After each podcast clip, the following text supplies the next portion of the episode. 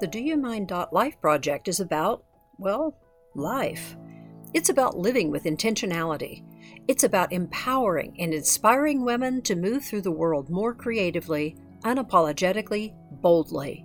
It's about inviting women into larger, deeper conversations. It's about you. Welcome. I'm Stacy Lee and this is the Do You Mind Life audio blog.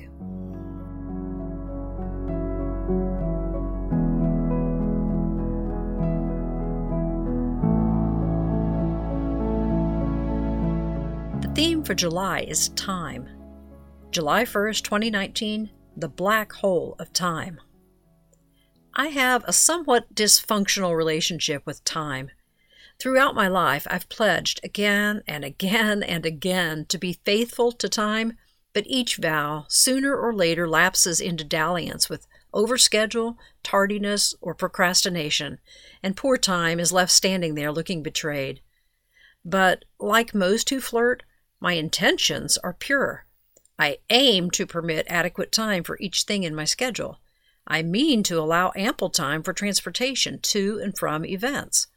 I even try to plan for mental transition time 15 to 30 minutes when I can absorb the meeting or conversation I've just had before transitioning into the next thing.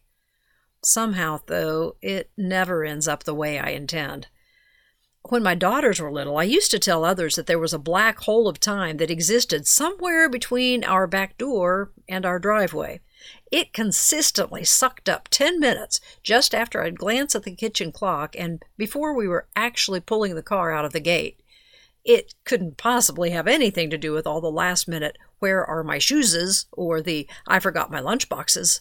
Nope, not poor planning. Black hole of time. Just recently, I learned from my now 18 year olds that they were convinced that there was an actual black hole out there somewhere, and they were terrified it would suck them up. No wonder they'd look so wide eyed as we walked out the door, scrambled to get into the car, and then they would look so relieved when the door slid shut. Something they can tell their therapists about when they're older, no doubt. Yeesh, kids are so literal. Anyway, I somehow always seem to think I can beat time. Like, you know, win as if the rules of time don't quite apply to me. So, of course, I can squeeze in a trip to the post office between my dental appointment and picking up the kids. Or, I really need that item from the craft store, so I'll just run by and get it before meeting my friend for lunch. I mean, otherwise, I might accidentally get there early. Ew! What do people even do with themselves when they're early?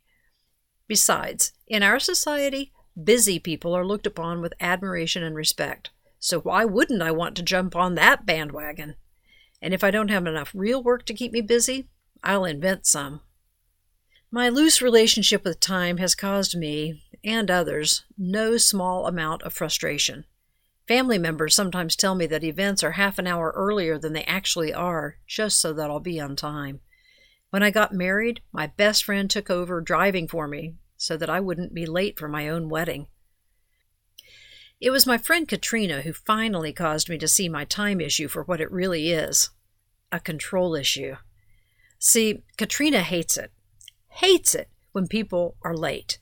I'd planned to have lunch or dinner with her, and I'd always show up five or ten minutes after we had agreed to meet. Seems the black hole of time was still thriving. The last time this happened, I had texted her to push back our meeting time by 15 minutes, and even then I was 10 minutes late. When I arrived, she was silently fuming. I apologized, as I had done so many times before, and gave her my lame explanation. These excuses always seem so much more plausible when I'm rehearsing them in my head. In the course of our conversation, she told me two different stories that involved her being angry at someone else for being late, and suddenly it dawned on me. Punctuality is her love language. When I'm late, it means to her that I don't care. Well, my tardiness triggered her to feel hurt, so she reacted to me with disapproval. Meanwhile, I was working on my approval seeking issues, so I'd be damned if I'd try to be on time just to avoid disapproval. Thus, late. The light bulb went off in my head. By trying to resist my own need for approval, I was telling her that she was less than important to me. Now, why would I ever want to do that? I don't. I had to take a long, hard look at my own ego, which had been driving the off schedule bus. It was ego that made me try to do just one more thing, as if that extra text, phone call, or errand were somehow more significant than the person who was waiting for me to show up. After all, if that were important, then I was important. Ah, silly ego, step away from the steering wheel. Now, when Katrina and I make a plan to get together, I write the lunch date on my calendar and block out my driving time plus a little extra time beforehand just to be on the safe side. I strive to be on time, and it feels good to me. So I renew my vows with time, but with a new humility. I admit that I was using busyness to bolster my pride.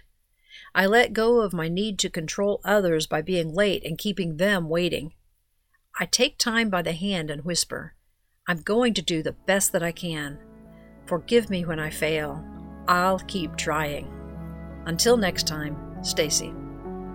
P.S. If you enjoyed listening to this podcast, please like and subscribe and consider posting your thoughts in the comments section below.